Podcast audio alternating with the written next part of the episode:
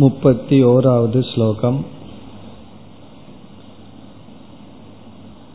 सत्येवं विषयौ द्वौ स्तः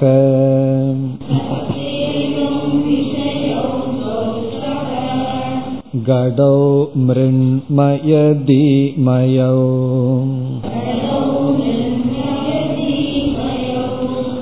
मृण्मयो मानमेयस् स्यात्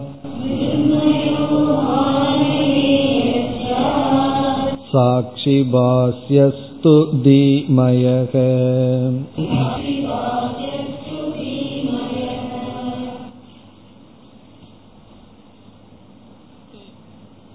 இந்த முப்பத்தி ஓராவது ஸ்லோகத்தில் ஜீவ சிருஷ்டி ஈஸ்வர சிருஷ்டியினுடைய வேற்றுமையை பற்றிய விஷயத்தை நிறைவு செய்கின்றார். பத்தொன்பதாவது ஸ்லோகத்தில் ஆரம்பித்த கருத்து இந்த ஸ்லோகத்தில் நிறைவு பெறுகின்றது. முதல் வரியை பார்த்தால் ஏவம் சதி.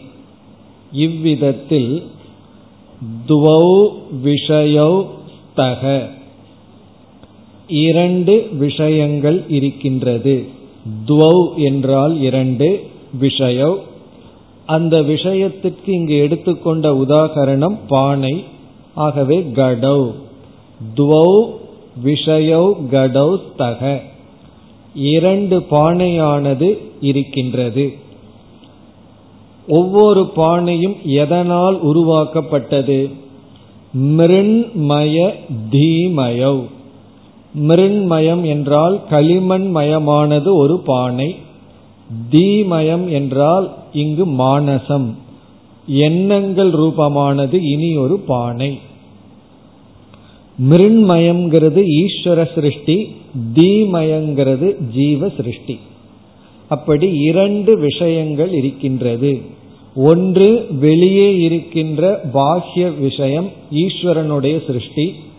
இரண்டாவது நமக்குள் இருக்கின்றது அது வெளியே விஷயத்தை பார்த்து நமக்குள் ஏற்படுத்தி கொண்ட மானசமான ஒரு படைப்பு. பிறகு இரண்டாவது வரியில் மிருண்மயக மானமேயக சியாத் மிருண்மயக என்பது ஈஸ்வர சிருஷ்டியானது களிமண்ணிலான் ஆன பானையானது மானமேயக என்றால் பிரத்யக்ஷ பிரமாணத்தின் மூலமாக அறியப்படுவது. இங்கு மானம்னா பிரமாணம் மேயம்னா அறியப்படுகின்றது. பிரத்யக்ஷம் முதலிய பிரமாணத்தினால் அறியப்படுகின்றது. அப்ப ஈஸ்வர சிருஷ்டி வந்து பிரத்யக்ஷ பிரமாண பாஸ்யம் பிரத்யக்ஷ பிரமாணங்களினால் அறியப்படுவது விளக்கப்படுவது. பிரத்யக்ஷ பிரமாணங்கள் மூலம் விளங்குவது. பிறகு சாட்சி பாஸ்யகது பீமயக. இனி அடுத்த கேள்வி வருகின்றது நம் மனதிற்குள் இருக்கின்ற சிருஷ்டி யாரால் விளக்கப்படுகின்றது? எண்ணங்கள் வெளி விஷயத்தை விளக்குகின்றது. எண்ணத்தை விளக்குவது எது? அதை இங்கு கூறுகின்றார் சாட்சி பாஸ்யக சாட்சியினால் விளக்கப்படுவது. சைத்தன்யத்தினால் நேராக விளக்கப்படுவது நம்முடைய எண்ணம். நம்முடைய எண்ணங்களினால் விளக்கப்படுவது வெளியிருக்கின்ற பொருள். இப்ப சாட்சி சைத்தன்யத்தினால் தீமயமான பிரபஞ்சம் விளக்கப்படுகின்றது. இவ்விதத்தில் முடிவுரை செய்கின்றார். இப்ப நம்ம எப்படி இறுதியாக புரிந்து கொள்கின்றோம் என்றால் வெளியே இருக்கின்ற உலகம் பஞ்சபூதத்தினாலானது ஈஸ்வர சிருஷ்டி. அந்த ஈஸ்வர சிருஷ்டியானது பிரமாணங்கள் மூலமாக விளக்கப்படுகின்றது. இதுதான் சாரம். வெளியே உள்ள பஞ்சபூதங்களான சிருஷ்டி ஈஸ்வரன் படைத்தது. அது நம்முடைய பிரமாணங்கள் மூலம் விளக்கப்படுகின்றது. இனி அந்த சிருஷ்டியை நாம் பார்க்கும் பொழுது மனதில் ஏற்படுகின்ற எண்ணம் அது ஜீவ சிருஷ்டி அந்த எண்ணம் மனோமயம் மானச பிரபஞ்சம் நம்முடைய சாட்சியினால் விளக்கப்படுகின்றது. இப்ப ஆத்ம சைத்தன்யம் நேரடியாக மனதை விளக்க மனம் இந்திரியங்கள் மூலமாக உலகத்தை விளக்குகின்றது. இப்பொழுது இங்கு ஒரே ஒரு கருத்து மட்டும் மனதில் கொள்ள வேண்டும். மனமானது வெளி உலகத்தை விளக்கும் பொழுது விகாரத்தை அடைந்து வெளி உலகத்தை விளக்குகின்றது. சாட்சி சைத்தன்யம் மனதை விளக்கும் பொழுது விகாரத்தை அடையாமல் மனதை விளக்குகின்றது. நிர்விகாரமாக இருந்து கொண்டு ஆத்மா மனதை பிரகாசப்படுத்துகிறது. மனம் மாற்றத்தை அடைந்து உலகத்தை விளக்குகின்றது. ஒரு பானையை நம்ம மனம் விளக்க வேண்டுமென்றால் மனம் வெளியே சென்று பானையினுடைய உருவத்தை அடைந்து ஒரு மாற்றத்துடன் பானையை விளக்குகிறது. அந்த பானையை விளக்குகின்ற எண்ணத்தை விளக்க வேண்டும் என்றால் அது சாட்சி என்று சொல்லும் பொழுது சாட்சியினுடைய சந்நிதி மாத்திரத்தில் அந்த எண்ணமானது விளங்குகின்றது. இப்ப இதனால ரெண்டு வேத்தா ரெண்டு அறிபவர்கள் இருக்கிறார்கள். ஒன்று உலகத்தை அறிகின்ற மனம் இனி ஒன்று மனதை அறிகின்ற ஆத்மா. அப்ப ஆத்மா யாரு அப்படின்னா திரஷ்டேர் திரஷ்டான் உபனிஷத் கூறுகிறது. அறிபவனுக்கு அறிபவனாக விளங்குவது அப்படின்னு என்ன அர்த்தம்? உலகத்தை அறிகின்ற மனதை ஆத்மா அறிகின்றது. இப்ப இந்த இடத்துல சாட்சியினுடைய விளக்கத்துக்காக பேசப்படவில்லை. நம்ம வந்து சாட்சியை பத்தி இப்ப விசாரம் பண்ணல. நம்ம விசாரம் பண்ற டாபிக் வந்து ரெண்டு சிருஷ்டி. ஈஸ்வரன் படைச்ச வெளி உலகம் பிறகு அதை பார்த்து ஜீவன் படைக்கின்ற தன்னுடைய மானச பிரபஞ்சம். இப்ப இதுவரை நம்ம வந்து எது ஜீவ சிருஷ்டி எது ஈஸ்வர சிருஷ்டின்னு பார்த்தோம். அந்த ஜீவ சிருஷ்டியை பார்க்கும் பொழுதே எப்படி ஞானம் ஏற்படுகிறதுங்கிறதையும் சென்ற ரெண்டு வகுப்புல நம்ம பார்த்தோம் இனி அடுத்த ஸ்லோகத்திலிருந்து தலைப்பு மாறுகின்றது முப்பத்தி இரண்டாவது ஸ்லோகம்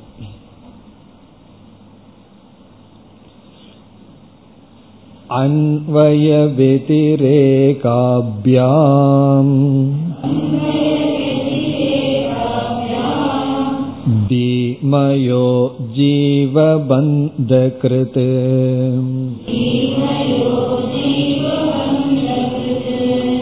सत्यस्मिन् सुखदुःखे स्तः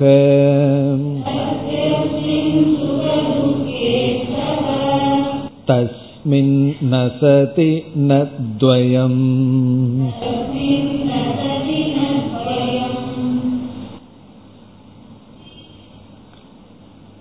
முப்பத்தி இரண்டாவது ஸ்லோகத்தில் ஆரம்பித்து முப்பத்தி ஏழாவது ஸ்லோகம் வரை ஜீவ சிருஷ்டிகி பந்த காரணம் என்ற நிரூபணம். ஜீவ சிருஷ்டிதான் பந்தத்திற்கு காரணம் என்கின்ற நிரூபணம் முப்பத்தி இரண்டு முதல் முப்பத்தி ஏழாவது ஸ்லோகம் வரை. ஆகவே நம்ம என்ன சொல்லலாம்? இதுவரைக்கும் ஒரு விதமான முகவுரை தான் நமக்கு யாரு எது பந்தத்துக்கு காரணம்னு சொல்லணும்? அந்த பந்தத்துக்கு காரணத்திலிருந்து எப்படி விடுதலை அடையணும்னு சொல்லணும். அதனாலதான் நமக்கு சாஸ்திரத்திலிருந்து பயன் கிடைக்கும். அப்படி ஜீவ சிருஷ்டினா என்ன ஈஸ்வர சிருஷ்டினா என்னன்னு சொன்னதற்கு பிறகு ஜீவ சிருஷ்டி தான் பந்த காரணம். நம்முடைய மானச பிரபஞ்சம்தான் பந்த காரணம். நம்முடைய மனம் தான் நம்முடைய பந்த காரணம். அதை இங்கு நிரூபிக்கின்றார் அதை எப்படி நிரூபிக்கின்றார் என்றால் ஒரு நியாயத்தின் அடிப்படையில் நிரூபிக்கின்றார். அந்த நியாயம் நம்ம பலமுறை பார்த்தது.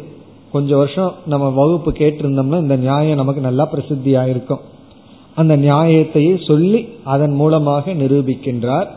அந்த நியாயத்திற்கு பெயர் என்ன? அன்வய வெதிரேக நியாயம். அன்வய வெதிரேக நியாயம்.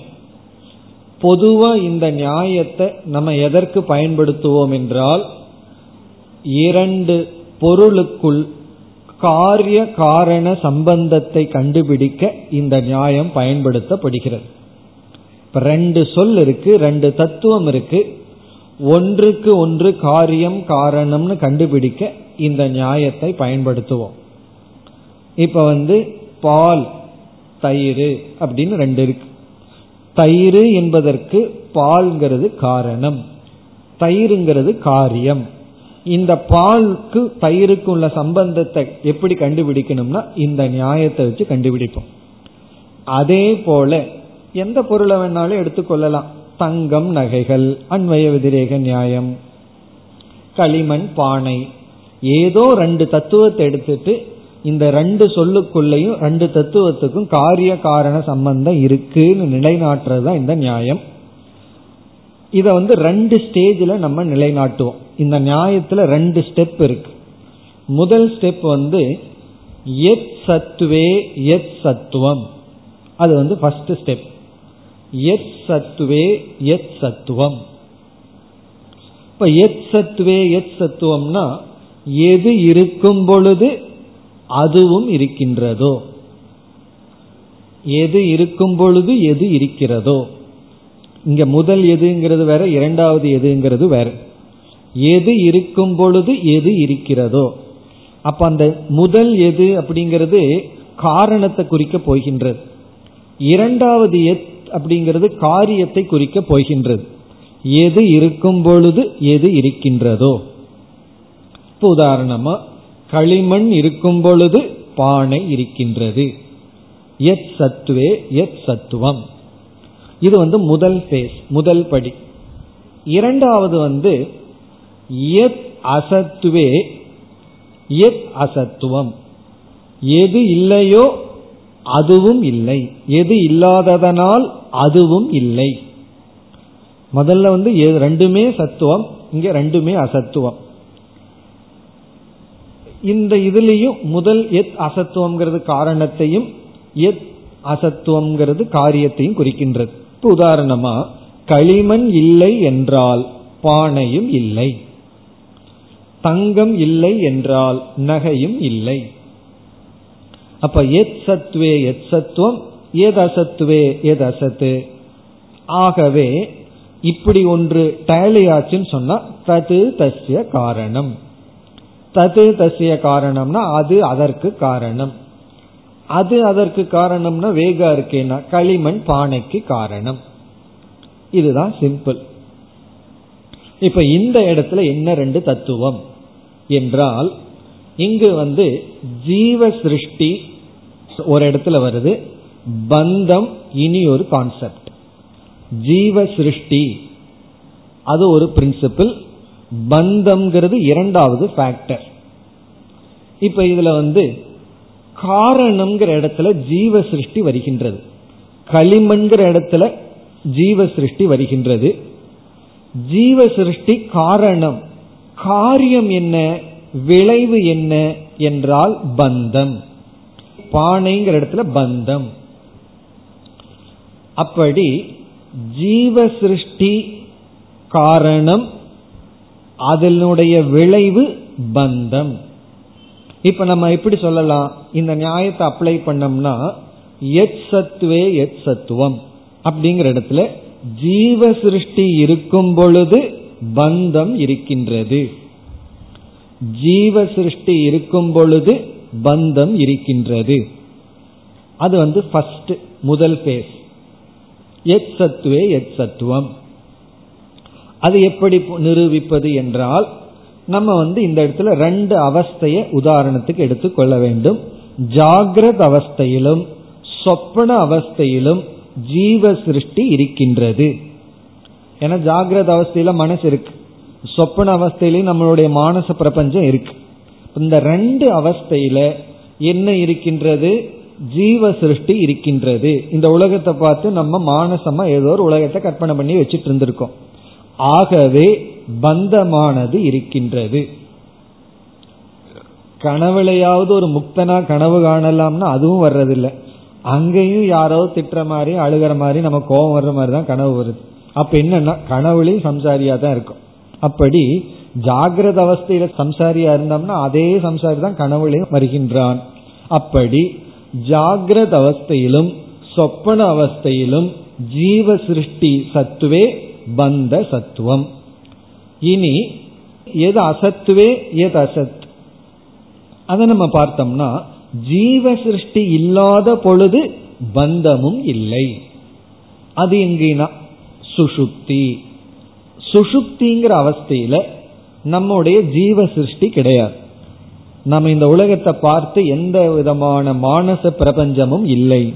அப்ப இரண்டாவது பேஸ் என்ன சொல்கின்றது? எத் அசத்துவே எது அசது? ஜீவ சிருஷ்டி இல்லை என்றால் பிறகு என்ன இல்லை? பந்தம் இல்லை. ஆகவே பந்தத்துக்கு காரணம் ஜீவ சிருஷ்டிகி இந்த கான்செப்டை தான் இனிமேல் வருகின்ற ஸ்லோகத்தில எல்லாம் நிலைநாட்ட போற. உதாரணம் எல்லாம் கொடுத்து இந்த ரெண்டு பேஸ சொல்ல போகின்றார். அதை நம்ம ஆரம்பத்திலேயே பார்த்துட்டோம்னா ஸ்லோகத்துக்குள்ள போன நன்கு நமக்கு புரியும். அதாவது ஜீவ சிருஷ்டி இருக்கும் பொழுது அதனுடைய விளைவு பந்தம்ங்கிறது இருக்கிறது. ஜீவ சிருஷ்டி இல்லை என்றால் பந்தம்ங்கிறது இல்லை. ஆகவே பந்தத்துக்கு காரணம் ஜீவ சிருஷ்டி இப்ப இருக்கிற வேற ஒரு உதாரணம் சொல்லணும்னா ஒருவருக்கு வந்து உருளைக்கிழங்கு சாப்பிட்றாருன்னு வச்சுக்கோமே. அப்ப வயிறு பூரா வாயு பகவான் வியாபிச்சிடுறார் இந்த கேஸ் ட்ரபிள்னு சொல்றதுக்கு பதிலாக சொல்ற வாயு பகவான் இருக்க வயிறு பூரா என்ன ஆயிருது? கேஸ் வந்துடுது அப்ப நம்ம வந்து அண்மைய வெதிரேகம். உருளைக்கிழங்கு மசாலா இன்னைக்கு சாப்பிடும் பொழுது வயிறானது காற்றினால் அடைக்கப்படுகிறது. அது சாப்பிடாத பொழுது காற்றினால் அடைக்கப்படுவதில்லை. ஆகவே வயிற்றில் காற்று ஏற்பட எனக்கு அந்த வயிறுக்கு உருளைக்கிழங்கு காரணம். இப்படித்தான் கண்டுபிடிக்கிறோம். அதை தான் இங்க வந்து பெரிய விஷயத்துக்கும் யூஸ் பண்றோம் சின்ன விஷயத்துக்கு இதே கேஸ் தான். இது இருக்கும்போது அது இருக்கு இது இல்லைன்னா அது இல்லை. அதனால அதுக்கு இதுக்கு காரணம். வீட்டுல இவர் வந்தா நான் இரிட்டேஷன் ஆகிறேன். வீட்டுல இவர் வரலினா இரிட்டேஷன் ஆகல. அப்படின்னா என்னுடைய இரிட்டேஷனுக்கு இவர் காரணம். அப்படி நம்மளுடைய லைஃப்ல வந்து இது இருக்கும்போது அது வந்துருது. இது இல்லைன்னா அது இல்லை. அப்ப இதுக்கு அதுக்கு ஏதோ சம்பந்தம் இருக்கு. அந்த சம்பந்தம் தான் காரண காரிய சம்பந்தம். அந்த பிரின்சிபல் தான் இங்கு நமக்கு வந்து அப்ளை ஆகின்றது. இதுல வந்து நம்ம ரெண்டு படியா சொன்னோம். எத் சத்துவே எத் சத்துவம். அது வந்து முப்பத்தி ரெண்டாவது ஸ்லோகத்திலையும் இரண்டாவது பேஸ் வந்து முப்பத்தி மூன்றாவது ஸ்லோகத்திலையும் காட்டப்படுகிறது. அபாவம். எது இல்லை என்றால் இல்லையோ? அது வந்து அடுத்த ஸ்லோகத்தில் காட்டப்படும். அதற்கு பிறகு வருகின்ற ஸ்லோகத்தில எல்லாம் உதாரணம் எல்லாம் சொல்ல போறார். சொல்லி இதே கருத்து தான் இப்ப நம்ம பார்த்தது தான் சாரம். எளிமையாகத்தான் இந்த கருத்து இருக்கு. ஏன்னா அண்மைய விதிரேகம் புரியலன்னு சொன்னா அப்புறம் வேதாந்துக்குள்ள இன்னுமே புரியாது. அவ்வளவு சுலபமானது அண்மைய விதிரேகம். இருக்கா இருக்கு இல்லைன்னா இல்லை. இது இருந்தா அது இருக்கு. இது இல்லைன்னா அதுவும் இல்லை. அதுக்கு இது இதுக்கு அது காரணம். இவ்வளவுதான். இனி நம்ம ஸ்லோகத்துக்குள்ள செல்லலாம். அன்வய வெதிரேகாபியாம்.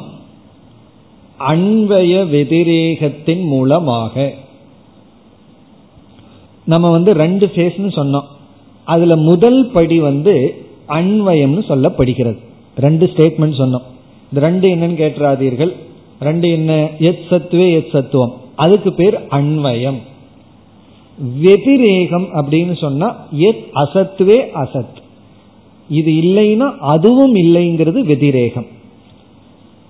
இப்ப ரெண்டாவது வந்து வெதிரேகம் முதல் வந்து அன்வயம் அதனால வந்து அன்வய வெதிரேகாபியாம் அன்வய வெதிரேகத்தின் மூலம் தீமயக ஒரு வார்த்தையை நம்ம சேர்த்திக்கணும் பிரபஞ்சக தீமயமான பிரபஞ்சம் அதாவது ஜீவ சிருஷ்டின்னு அர்த்தம். தீமயகன மனோமயமான மனோமயமான உலகம். அதைத்தான் தீமயக ஈக்குவல் டு ஜீவ சிருஷ்டிகி. ஜீவ பந்த கிருத். இந்த இடத்துல கிருத் அப்படின்னா காரணம். கிருத்துனா இந்த இடத்துல காரணம். பந்த கிருத் பந்த காரணம். யாருக்கு? ஈஸ்வரனுக்கு அல்ல ஜீவ. ஜீவனுடைய பந்த காரணம். ஜீவனுடைய சிருஷ்டி ஜீவனுடைய பந்த காரணம். இது நியாயத்தைன்னு வாக்கியத்தை கம்ப்ளீட் பண்ணணும். இது நியாயதே இவ்விதம் அறியப்படுகின்றது. அன்வய வெதிரேகத்தின் மூலமாக ஜீவ சிருஷ்டியானது ஜீவனுடைய பந்தத்திற்கு காரணம் என்று அறியப்படுகின்றது. இதுதான் முதல் வரி. இனி இரண்டாவது வரியில அன்வயத்தை விளக்குகின்றார். அடுத்த ஸ்லோகத்துல வெதிரேகத்தை விளக்குவார். அன்வயம்னு என்ன? இதெல்லாம் வெறும் டெக்னிக்கலா சொல்றது அன்வயம் வெதிரேகம்னு.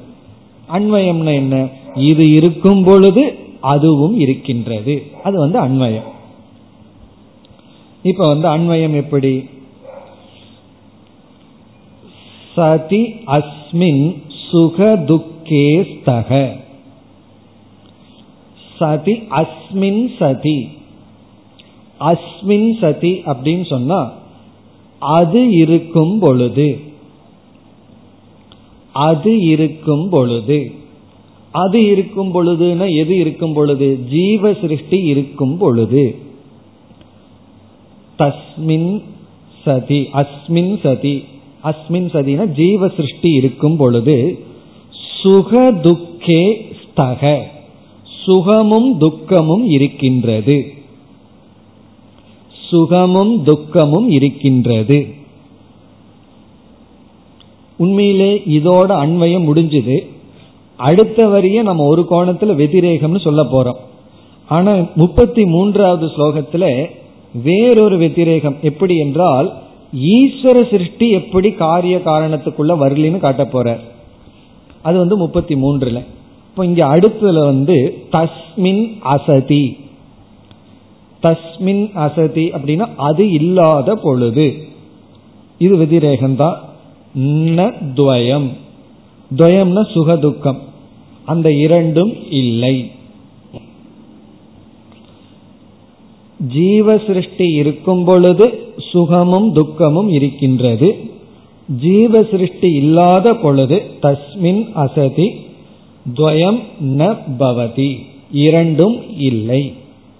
சுகதுக்கம் கிடையாது. ஆகவே நம்முடைய சுகதுக்கம் என்கின்ற சம்சாரத்திற்கு காரணம் ஜீவ சிருஷ்டி இப்ப இது வந்து இந்த அண்மைய வெதிரேக நியாயப்படி ஜீவ சிருஷ்டி தான் காரணம்னு நிரூபிக்கிறது. பிறகு இதே அன்வய நியாயப்படி ஈஸ்வர சிருஷ்டி காரணம் அல்லன்னு நிரூபிக்கின்றோம். காரணத்தை நிரூபிக்கிறதுக்கும் இதே தான் காரணம் அல்லங்கிறத நிரூபிக்கிறதுக்கு இதே நியாயத்தை பயன்படுத்துறோம். அது வெதிரேக பிரதானமா பயன்படுத்துவோம். இது அண்மைய பிரதானம். அங்க நமக்கு முக்கியம் வந்து இது இருக்கும்போது அது இருக்குங்கிறது தான் முக்கியம். அதனால அதுக்கு இதுக்கு சம்பந்தம் இருக்குன்னு. இனி அடுத்தது வந்து ஈஸ்வரனுடைய சிருஷ்டி பந்த காரணம் அல்லங்கிறதையும் இதே நியாயத்தை வெதிரேக பிரதானமாக பயன்படுத்தி நாம் பார்க்க போகின்றோம். அப்ப இந்த ஸ்லோகத்துல முதல் வரியில் அன்வய வெதிரேக நியாயப்படி இந்த ஜீவ சிருஷ்டி தான் பந்த கிருத்துங்கிற ஒரு பிரதிஜையை செய்து இரண்டாவது வரியில அன்வயத்தையும் சொல்லி இருக்கின்றார் வெதிரேகத்தையும் சொல்லியிருக்கார். அது எப்படி வெதிரேக அன்வயம்னா ஜீவ சிருஷ்டிதான்ங்கிறதுக்கு அன்வய வெதிரேகத்தை சொல்லி இருக்கின்றார் இனி முப்பத்தி மூன்றாவது ஸ்லோகத்திற்கு செல்கின்றோம். அதுல வந்து எப்படி ஈஸ்வர சிருஷ்டி காரணம் அல்ல. இந்த அல்லங்கிறத வெதிரேகம். இல்லைங்கிறதை நிரூபிக்க போகின்றார். அப்ப எப்படி பார்க்கணும்னா அடுத்த ஸ்லோகத்தை இந்த நியாயத்தை தலைகீழா போட்டு பார்க்கணும். அது எப்படி? இப்பொழுது ஸ்லோகத்தை படிப்போம். असत्यपि च बाह्यार्ते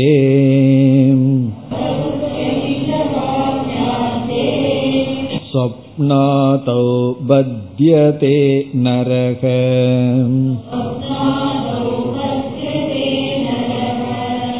समातिसुप्तिमूर्च्छासु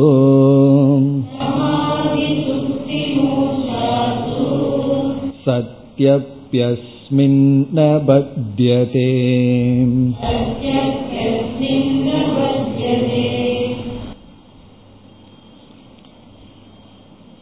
இந்த முப்பத்தி மூன்றாவது ஸ்லோகத்தில் ஈஸ்வர சிருஷ்டியை எடுத்து கொண்டார் சில சமயங்கள்ல நம்ம என்ன பண்ணிடுவோம் இரண்டு பொருளுக்கும் உண்மையிலேயே காரிய காரண சம்பந்தம் இருக்காது ஆனா அறியாமையினால அந்த சம்பந்தத்தை நினைத்து கொள்வோம். இப்போ வந்து ஒரு ஒருவர் வந்து ஒரு பொருளை நம்மிடம் தெரியாமல் எடுத்திருப்பார். அந்த பொருள் போகிறதுக்கு அவர் காரணம். அப்ப காரிய காரணம் சரியாயிருக்கு. என்னுடைய பொருளினுடைய இல்லாமை என்ற விளைவுக்கு அவர் காரணம். பல சமயங்கள் என்ன ஆயிருக்கும்? அந்த பொருள் அவர் எடுத்திருக்க மாட்டார். நம்ம எங்காவது வச்சிருப்போம் வேற யாராவது எடுத்திருப்பார்கள். நம்ம அவரைத்தான் காரணம்னு நினைச்சிருப்போம். அப்ப நம்ம மனதுக்குள்ள என்ன என்ன வந்து விட்டது? இந்த விளைவுக்கு இது காரணம்னு தப்பா நினைச்சிட்டோம். இப்ப அந்த தப்பை புரிஞ்சுக்கிறதுக்கும் இதே அன்வய வெதிரேகம் தான் இந்த அன்வய வெதிரேகத்தை வெதிரேகமா நம்ம பார்க்கணும். தலைகீழா நம்ம பார்க்கும் பொழுது நமக்கு எப்படி புரியும்னா இதற்கும் அதற்கும் சம்பந்தம் இல்லைன்னு நமக்கு புரியும். இப்ப உதாரணமா ஒருவருக்கு வந்து ஒரு விதமான அலர்ஜி வருதுன்னு வச்சுக்கோமே. அலர்ஜி எப்படி வேணாலும் வரலாம். தும்மலா வரலாம் இச்சிங்கா வரலாம் ஏதோ ஒரு விதத்துல வரலாம். அவர் என்ன நினைச்சிட்டார்? ஏதோ ஒரு காய்கறி பதார்த்தம். கத்திரிக்காயை சாப்பிட்டதுனால எனக்கு அலர்ஜின்னு நினைச்சிட்டார். இப்ப இவருக்கு எதுக்கு எதுக்கு சம்பந்தம் வச்சிருக்கார்? இது உதாரணம் புரியறதுக்காக சொல்றேன். இந்த காயை சாப்பிடும் பொழுது எனக்கு இந்த அலர்ஜின்னு நினைச்சிட்டார். ஆனா அவர் கத்திரிக்காய் சாப்பிடும்போது எத்தனையோ காய்கறிகளும் சேர்ந்து சாப்பிட்டுருக்கார். அவரு முடிவு பண்ணிட்டார் கத்திரிக்காய் தான் அப்படின்னு சொல்லி. ஏன்னா அதைத்தான் மற்றவங்க எல்லாம் சொல்லுவார்கள். இது சாப்பிட்டா அலர்ஜி வரும் சொல்லுவார்கள். மீன் மாதிரி இருக்கு. அதனால அது அலர்ஜின்னு சொல்லுவார்கள். அப்ப இவர் என்ன நினைச்சிட்டார்? என்னுடைய அலர்ஜிக்கு காரணம் என்ன? இந்த கத்திரிக்காய் நினைச்சிட்டார். அவருக்கு நம்ம ப்ரூஃப் பண்ணணும் இல்லைன்னு சொல்லி.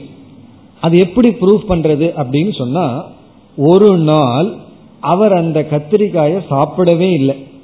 ஆனாலும் அலர்ஜி அவருக்கு வந்திருக்கு. ஒரு நாள் அது சாப்பிடாம இருக்கார். ஆனாலும் அதே அலர்ஜி வந்திருக்கு. அப்ப யோசிக்கிறார் இதை சாப்பிட்டதுனால தானே நினைச்சோம் இன்னைக்கு இது சாப்பிடலையே வந்திருக்கு. இரண்டாவது நாள் அதை சாப்பிட்றார் ஆனா அலர்ஜி வரல.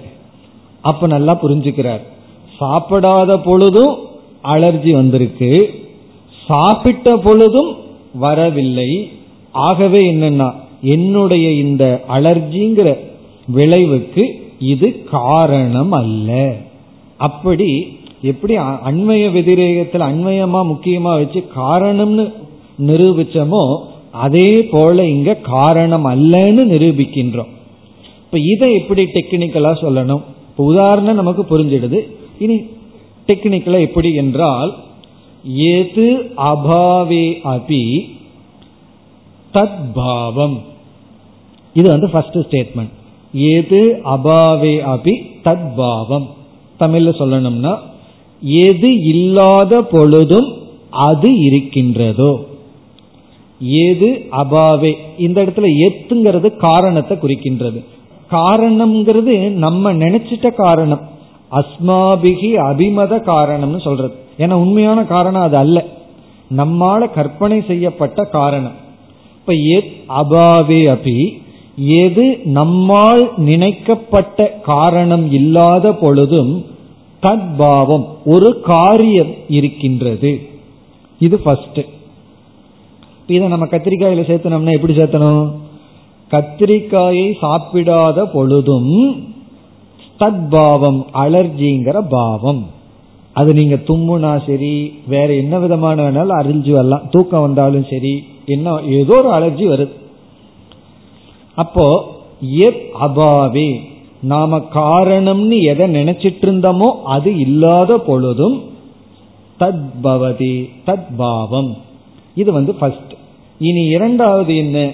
நீங்களே யோசிச்சா சொல்லிடலாம். எத் பாவே அபி தத் அபாவக. எத் பாவே அது இருக்கும் பொழுதும் அது இல்லை. அது இருக்கும் பொழுதுனா கத்திரிக்காயை சாப்பிடும் பொழுதும் தத் அபாவக அலர்ஜி என்பது வரவில்லை. அது இரண்டாவது வாக்கியம். எத் பாவே அபி தத் அபாவக. இப்ப முதல் வந்து எத் அபாவே அபி தத் பாவம். எது இல்லாத பொழுதும் அது இருக்கின்றதோ. இரண்டாவது எது இருக்கும் பொழுதும் அது இல்லையோ. இனி இதை வந்து நம்ம அப்படியே இதில் சேர்த்துவோம். முதல் இதை சேர்த்தனோம்னா எத் அபாவே அபி தத்பாவம் அப்ப அந்த இடத்துல என்ன சேர்த்தனும் ஈஸ்வர சிருஷ்டி இல்லாத பொழுதும் முதல் வாக்கியம் நம்ம இதுல சேர்த்துறோம்.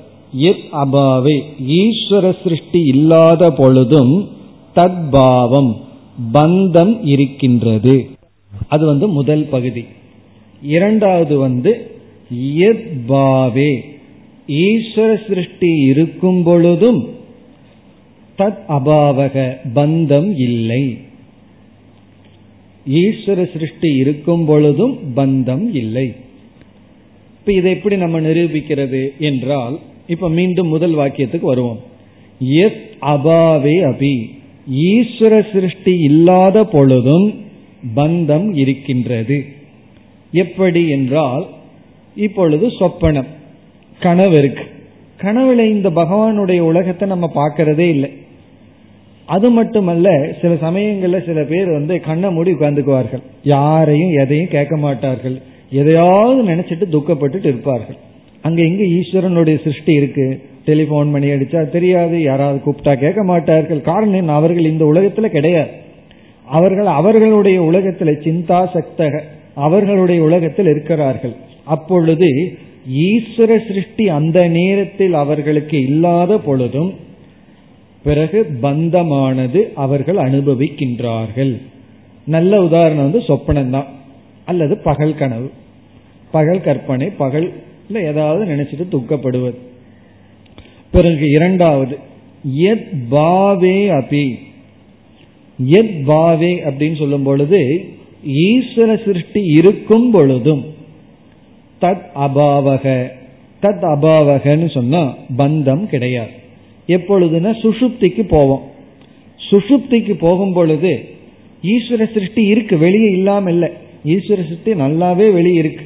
ஆனா நான் அந்த சிருஷ்டி இருந்த போதிலும் எனக்கு பந்தம் இல்லை.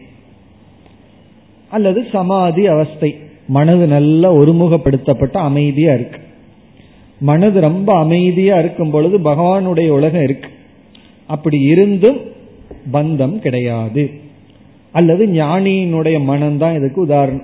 அவன் இதே ஈஸ்வர சிருஷ்டிக்குள்ளதான் இருக்கான். ஞானியானதுக்கு அப்புறம் உடனே வேற லோகத்துக்கு டிரான்ஸ்ஃபர் ஆயிருமா என்ன? பூலோகம் உனக்கு கிடையாது. ஞானம் வந்தாச்சு இம்மீடியட்டா பிளை ஓவர் எங்காவது போயிருந்து போயிருமா ஞானி அதே உலகத்துல தான் இருக்கான். அதே உலகம் சொன்னா என்னன்னா அதே வீடு அதே இரிட்டேட் பண்ற பீப்புள் அதே நம்ம தப்பா புரிஞ்சுக்கிறவங்க ஆட்கள் அதுக்குள்ளேயே தான் இருக்கான்.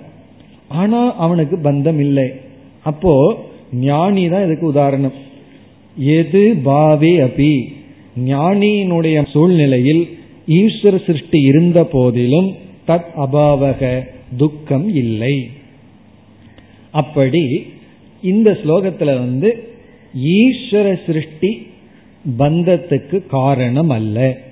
சென்ற ஸ்லோகத்துல வந்து ஜீவ சிருஷ்டி பந்த காரணம் அப்படின்னு நியாயப்படி இங்க விளக்கிறார்.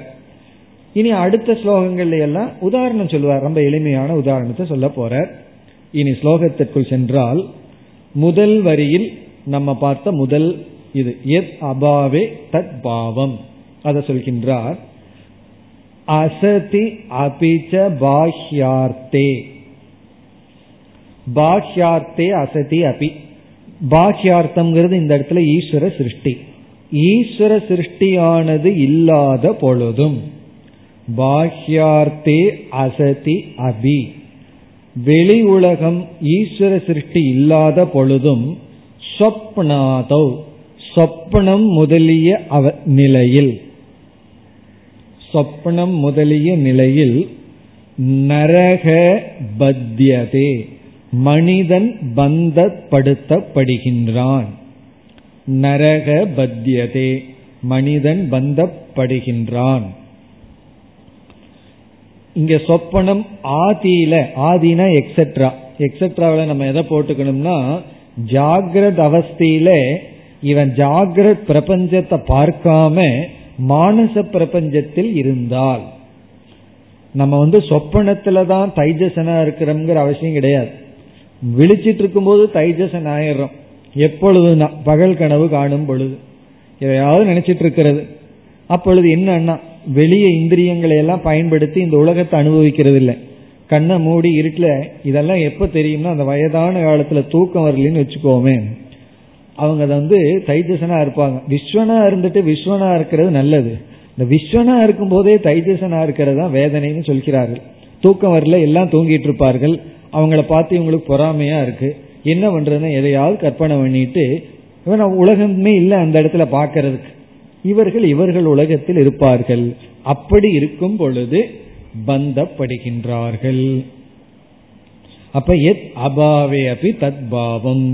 ஈஸ்வர சிருஷ்டி இல்லாத பொழுதும் பந்தம் இருக்கின்றது. இனி ஈஸ்வர சிருஷ்டி இருக்கும் பொழுதும் பந்தம் இல்லை.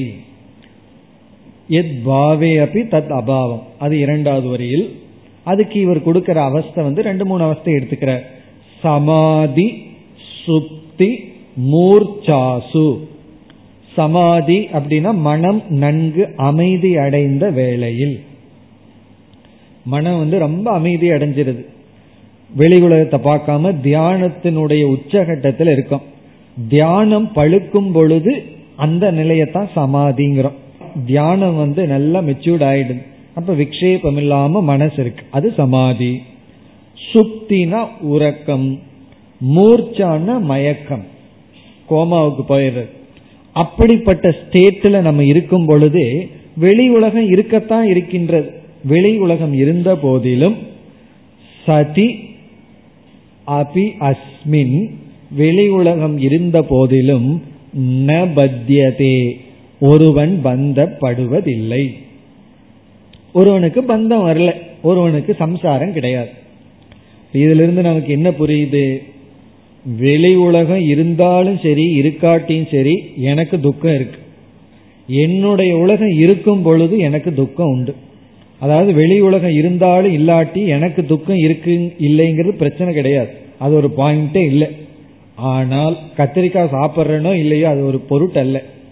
அதுக்கு எனக்கு அலர்ஜிக்கு சம்பந்தம் இல்லை அதே போல ஈஸ்வர சிருஷ்டி இருக்கு இல்லைங்கிறதுல ஒரு பொறுப்பு இல்லை பிறகு என்ன ப்ராப்ளம்னா என்னுடைய உலகம் இருக்கும் போது நான் துக்கப்படுறேன். என்னுடைய உலகம் இல்லைன்னா நான் துக்கப்படுவதில்லை. இன் ஸ்பைட் ஆஃப் வெளி சூழ்நிலை. வெளி சூழ்நிலை எப்படி இருந்தாலும். இப்ப இதுதான் உண்மையிலேயே நம்ம என்னைக்கு வந்து ஒரு சாதகர்களா இருக்கிறோம் அப்படின்னா இந்த உண்மையை புரிஞ்சுக்கும் பொழுதுதான். இந்த உண்மையை புரிஞ்சுக்கும் பொழுதுதான் நம்ம என்ன பண்றோம்? நம்முடைய மனதுதான் நம்முடைய துக்கத்துக்கு காரணம்னு புரிஞ்சுக்கிறோம். அப்ப நம்ம என்ன பண்ண ஆரம்பிப்போம்? நம்முடைய மனதை பண்படுத்த ஆரம்பிப்போம். என்னுடைய துக்கத்துக்கு மற்றவர்கள்னு சொல்லும் பொழுது நாம் என்ன பண்ண ஆரம்பிப்போம்? மற்றவர்களை பண்படுத்த ஆரம்பிப்போம். இல்லைன்னா புண்படுத்த ஆரம்பிப்போம். ஏதோன்னு படுத்த ஆரம்பிச்சிருவோம் மற்றவங்களை என்ன நீ எனக்கு துக்கம் கொடுக்கறியேன்னா அதனால ஒன்ன ஒன்னா இந்த இடத்துல வந்து எராடிகேட் பண்ணணும். இல்ல நான் ஓடணும். ஒன்ன ஓட்டணும் இல்ல நான் ஓடணும். அதுதானே? ஒன்னா வீட்டில இருந்து அனுப்பிச்சிருவாங்க. இல்ல இவர்கள் வேறு வீட்டுக்கு போயிடுவார்கள். இந்த ரெண்டுல ஏதோ ஒன்று நடக்குது. எது ஸ்ட்ராங்கோ அது? எங்க வேர் அதிகமா இருக்கோ அங்க. ஒன்னா நம்ம அனுப்பிச்சிட்டு வீட்டில் இருப்போம். இல்ல நம்ம வீட்டை பேக் பண்ணிட்டு நம்ம போயிடும் நீங்க இந்த வீட்டில் இருந்துக்கங்கன்னு சொல்லி போயிடும் காரணம் என்ன? உங்களால தான் இரிட்டேட் ஆகிற. அப்புறம் அங்க போய் பக்கத்தில் இருக்கிறவங்களால இரிட்டேட் ஆயிக்கிறது. ஆள் மாறி இருக்கு அவ்வளவுதான். அப்படி காரணம் சில பேர் என்ன சொல்கிறார்கள்? இல்லப்பா நீ தான் உன்னுடைய துக்கத்துக்கு காரணம்னா ஒத்துக்க மாட்டார்கள். இல்ல மற்றவங்க தான் என்று மக்கள் வந்து மற்றவர்களையே குறை சொல்லிக் கொண்டும் காரணத்தை மற்றவர்கள் மீது சுமர்த்தி கொண்டும் இருக்கிறார்கள். அது வரைக்கும் நமக்கு உண்மையான குரோத் கிடையாது. நம்ம யாருகிட்ட இருந்து சம்சாரத்தை அனுபவிக்கிறோங்கிறத தான் ரீப்ளேஸ் பண்ணிட்டு இருக்கிறோமே தவிர உண்மையான சம்சாரத்தை அனுபவிக்கிறத ரீப்ளேஸ் பண்றதே இல்லை. பிறகு என்னைக்கு சொல்யூஷன் என்னைக்கு உண்மையான தீர்வு வருதுன்னா என்னைக்கு என்னுடைய மனசுதான் காரணம் ஜீவ சிருஷ்டி தான் சம்சார காரணம்னு முடிவு பண்றனோ அன்னைக்கு தான் முயற்சி சரியான இடத்துல ஆரம்பிக்கின்றது. அது வரைக்கும் முயற்சி இருக்கு. சரியான முயற்சி அல்ல தவறான முயற்சி.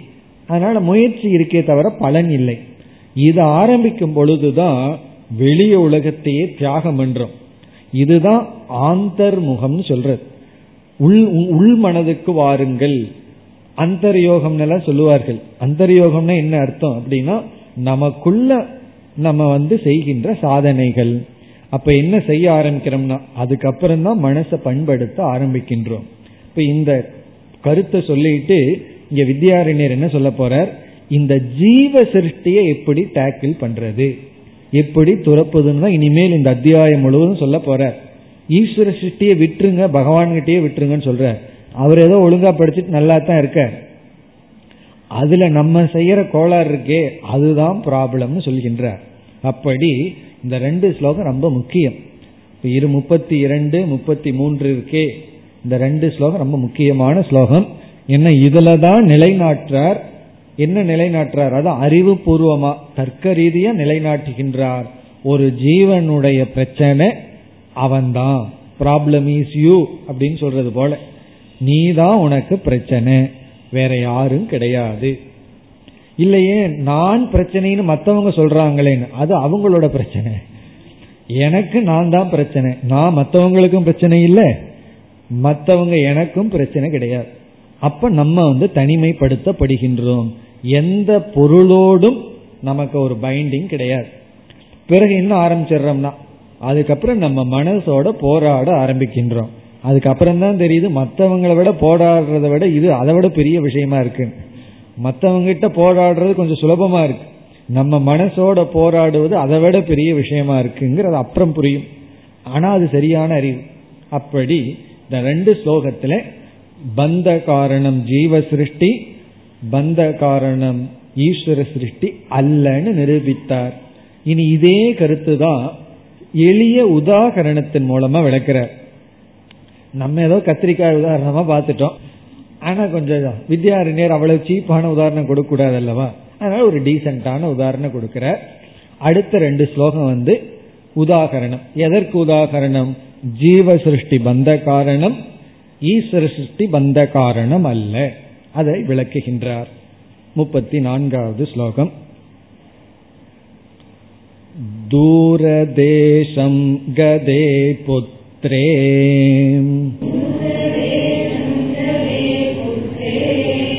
जीवत्येवात्र तत्पिता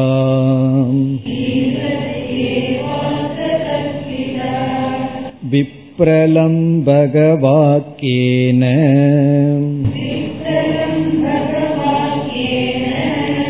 मृतं मत्वा प्ररोदिति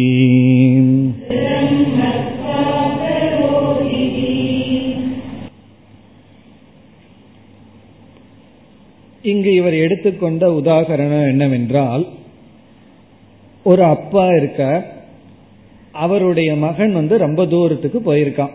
அமெரிக்கா மாதிரி. ரொம்ப தூரத்துக்கு பயணம் செய்துள்ளான். பிறகு வந்து ஒருவர் வந்து இவரிடத்தில் என்ன சொல்றார்?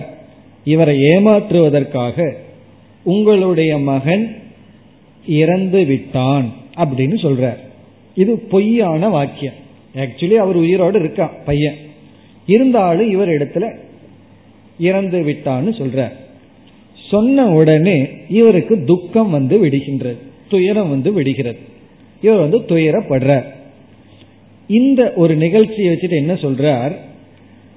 இவருடைய துயரத்துக்கு காரணம் வந்து மகனுடைய மரணம். இப்போ அந்த மரணம்ங்கிறது வெளி விஷயத்துல நடக்கவே இல்லை. அந்த பையன் இறப்பதுங்கிறது ஈஸ்வரனுடைய செயல் ஈஸ்வர சிருஷ்டி. இப்ப ஈஸ்வர சிருஷ்டிப்படி இவனுடைய பையன் உயிரோட தான் இருக்கான். ஆனா இவருடைய ஜீவ சிருஷ்டி என்னன்னா அவன் இறந்து விட்டான்கிற எண்ணம் இவருடைய சிருஷ்டி. இப்போ ஈஸ்வர சிருஷ்டி படி பார்க்கையில இவர் துயரப்பட வேண்டிய அவசியமே இல்லை. ஆனால் இவர் துயரப்படுகின்றார். காரணம் என்னன்னா ஜீவ சிருஷ்டி இவருடைய எண்ணம். இவர் வந்து இறந்துட்டான்னு நினைக்கிறதுனால இவர் துயரப்படுகின்றார். இது ஒரு பேஸ் இரண்டாவது என்ன சொல்ற உண்மையிலேயே ஒரு காலத்துல அவன் மகன் இறந்து விட்டான். அப்பொழுது அவன் இறந்ததுக்குள்ள வெளி சூழ்நிலை என்ன? ஈஸ்வர சிருஷ்டி வெளி சூழ்நிலையில அந்த மகன் இல்லை. ஆனா அந்த வார்த்தை இவருக்கு இன்னும் வந்து சேரல. அது வர்றதுக்கு ஒரு நாள் ஆகுது. அந்த ஒரு நாள் சந்தோஷமா தான் இருக்கார்.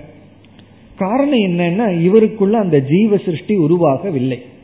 அப்போ ஈஸ்வரனுடைய சிருஷ்டியில மகனினுடைய இருப்பு மகனினுடைய இறப்பு. இந்த ரெண்டு இருந்த போதிலும் அதற்கும் இவருடைய துக்கத்துக்கு சம்பந்தமே இல்லாம இருக்கு. ஏன்னா வெளி சூழ்நிலையில இவருடைய மகன் இறந்திருக்கின்றான். வெளி சூழ்நிலை தான் எனக்கு துக்கத்தை கொடுக்கணும்னா அவர் இறந்த உடனே இவர் இங்க துடிக்க ஆரம்பிச்சிடணும். இல்லையே வார்த்தை வராத வரைக்கும் இவருடைய ஜீவ சிருஷ்டி உற்பத்தி ஆகாத வரைக்கும் சந்தோஷமா இருக்கார். பிளான் பண்ணிட்டு இருக்கார் அந்த மகனுக்கு என்ன பண்ணலாம்னு சொல்லி. சந்தோஷமா இருக்கார். ஆனால் இவனுடைய மகன் உயிரோடு இருக்கும் பொழுதே அழுக ஆரம்பிச்சிடுறார். சில பேர் வந்து ஸ்கூல்லேருந்து குழந்தைங்க லேட்டாக வந்தால் இந்த மாதிரி கற்பனை பண்ணிட்டு அழுக ஆரம்பிச்சிருவார். துடி துடிக்க ஆரம்பித்து விடுவார்கள். என்ன ஆச்சோ ஆக்சிடென்ட் ஆயிட்டானோ என்னமோ பையன் லேட் ஆச்சு உன்ன வரலன்னு சொல்லி. அப்படி உயிரோடு இருக்கும் பொழுதே பல முறை பெற்றோர்கள் குழந்தைகளுக்கு சமாதி கட்டி விடுவார்கள். காரணம் என்னன்னா ஒரு தேவையில்லாத ஒரு பயம். இது என்ன இதெல்லாம் ஜீவ சிருஷ்டி. அப்படி ஈஸ்வர சிருஷ்டி எப்படி இருந்த போதிலும் அது துக்கத்துக்கு காரணம் துக்கத்துக்கு காரணம் இல்லைன்னு சொல்லவே முடியாது. அப்படி இருந்த போதிலும் அதற்கும் நம்முடைய துக்கத்துக்கு சம்பந்தம் வருவதில்லை. என்னைக்கு ஜீவ சிருஷ்டி வருதோ அன்னைக்கு தான் நமக்கு துக்கம் வருகின்றது. இந்த உதாரணத்தை தான் இந்த ரெண்டு ஸ்லோகத்தில் சொல்றார். இப்பொழுது முப்பத்தி நான்காவது ஸ்லோகத்தில் முதல் பகுதி அதாவது தூர தேசம் கதே புத்திரே. தூர தேசம் கதே புத்திரே. ரொம்ப தூரத்துக்கு தன்னுடைய புத்திரம் போயிட்டான். தூர தேசம்னா ரொம்ப தூரம் போயாச்சு. கதே புத்திரே போன மகனிடத்தில் இப்ப அந்த மகன் எப்படி இருக்காங்கிறத முக்கியம் ஜீவதி. ஜீவதி புத்திரே. ஜீவதிங்கிறது சதி சப்தமி ஜீவதிங்கிறது வெர்பல் ஜீவதி புத்திரே. ஜீவன் ஜீவந்தோ ஜீவந்தக ஜீவதி புத்திரே. உயிரோடு இருக்கும் பொழுது அந்த ஜீவன் உயிரோடு இருக்கும் பொழுது ஜீவதி ஏவ அத்திர தத் பிதா தஸ்ய புத்திரஸ்ய பிதா அந்த புத்திரனுடைய தந்தை அதாவது தூர தேசத்திற்கு சென்ற புத்திரன் உயிரோடு இருக்கின்ற சமயத்திலேயே அவருடைய தந்தை என்ன நினைச்சு வருத்தப்படுறார்? இரண்டாவது வரையில கடைசி பகுதி மிருதம் மத்துவா. மிருதம் இறந்ததாக மத்துவா நினைத்து பிரரோதிதி அழுகின்றார். ரோதித்தினா அழுகிறார் அர்த்தம். இந்த ஓன் அழுவாங்க தெரியுமா? ஒருவர் இறந்துட்டா அந்த வீட்டில் போய் அது கிராமத்தில் போய் பார்க்கணும். இங்கெல்லாம் யாரும் அப்படி அழுகிறது இல்லை சிட்டியில கிராமத்துல பார்த்தா அதுக்கு ஒரு பாட்டெல்லாம் இருக்கு பாட்டு சொல்லிட்டு ஓன்னு அழுவார்கள். அதான் ரோதித்தின்னு அர்த்தம். ரோதித்தினா சத்தம் போட்டு அழுகிறது சத்தத்துடன் அழுகிறது. பிரேனா ரொம்ப பிரகர்ஷமா. ஏன்னா ரொம்ப பேர் என்ன நினைக்கிறாங்க எவ்வளவு சத்தமா அழுகிறோமோ அவ்வளவு தூரம் பாசம் இருக்குன்னு மற்றவங்களுக்கு தெரியுமா? மெதுவா அழுதா பாசம் இருக்குன்னு தெரியாதுல்ல? கிராமத்து மக்கள் அப்படித்தான் நினைப்பாங்க. அவன் அழுகவே இல்லை அப்படி சத்தமாவே அழுகலைன்னு சொல்லுவார்களாம். காரணம் என்னன்னா பாசமே இல்லைன்னு. பாசத்தை காட்டுறதுக்கு என்ன பண்ணணும்னா அழுதா மட்டும் போகாது. கை எடுத்து தலையில போட்டுக்கணும். அப்படி எல்லாம் போட்டு அதான் பிரரோதிதின்னு அப்படியே அப்படியே புலம்புற ஏன்னா பையன் இறந்து விட்டான். இவர் ஏன் இப்படி நினைச்சாரா விப்ரலம்பக வாக்கேன விப்ரலம்பகம்னா வஞ்சகம் அர்த்தம். வஞ்சகமான வாக்கியத்தின் மூலம். விப்ரலம்பக வாக்கேன விப்ரலம்பகம்னா வஞ்சம். ஏமாற்றுகின்ற மித்தியா வாக்கியன பொய்யான வாக்கியத்தின் மூலம். பொய்யான வாக்கியத்தின் மூலம் அறிந்து நினைத்து இறந்து விட்டான் என்று நினைத்து. அதாவது இங்க எப்படி புரிஞ்சுக்கணும்? பாஹ்ய துக்க ஹேது அபாவே அபி துக்க சத்துவம். பாகியத்துக்கு துக்கத்துக்கான கேது உண்மையிலேயே பாகியத்துக்கு கிடையாது. இருக்கிறதாக நினைச்சாலும் ஆனா வந்து இவர் துக்கப்பட்டுட்டு இருக்கார் நம்ம யோசிச்சு பார்த்தோம்னா எல்லா துக்கம் இப்படித்தான் இருக்கு.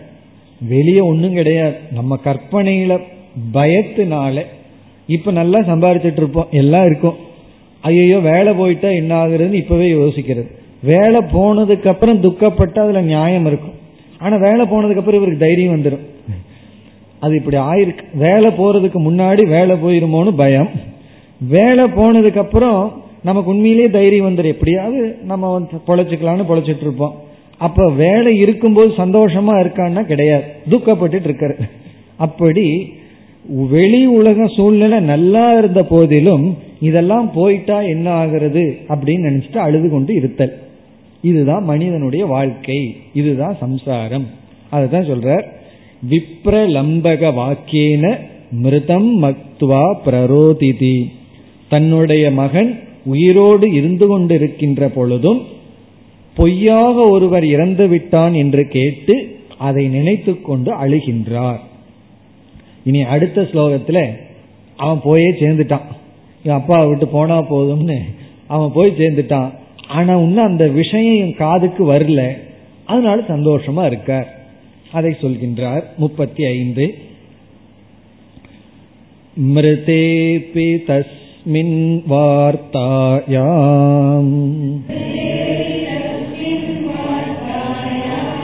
अश्रुतायां न रोतिति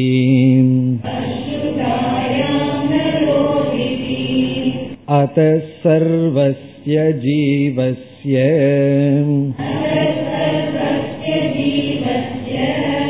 बन्धकृन्मानसं जगत्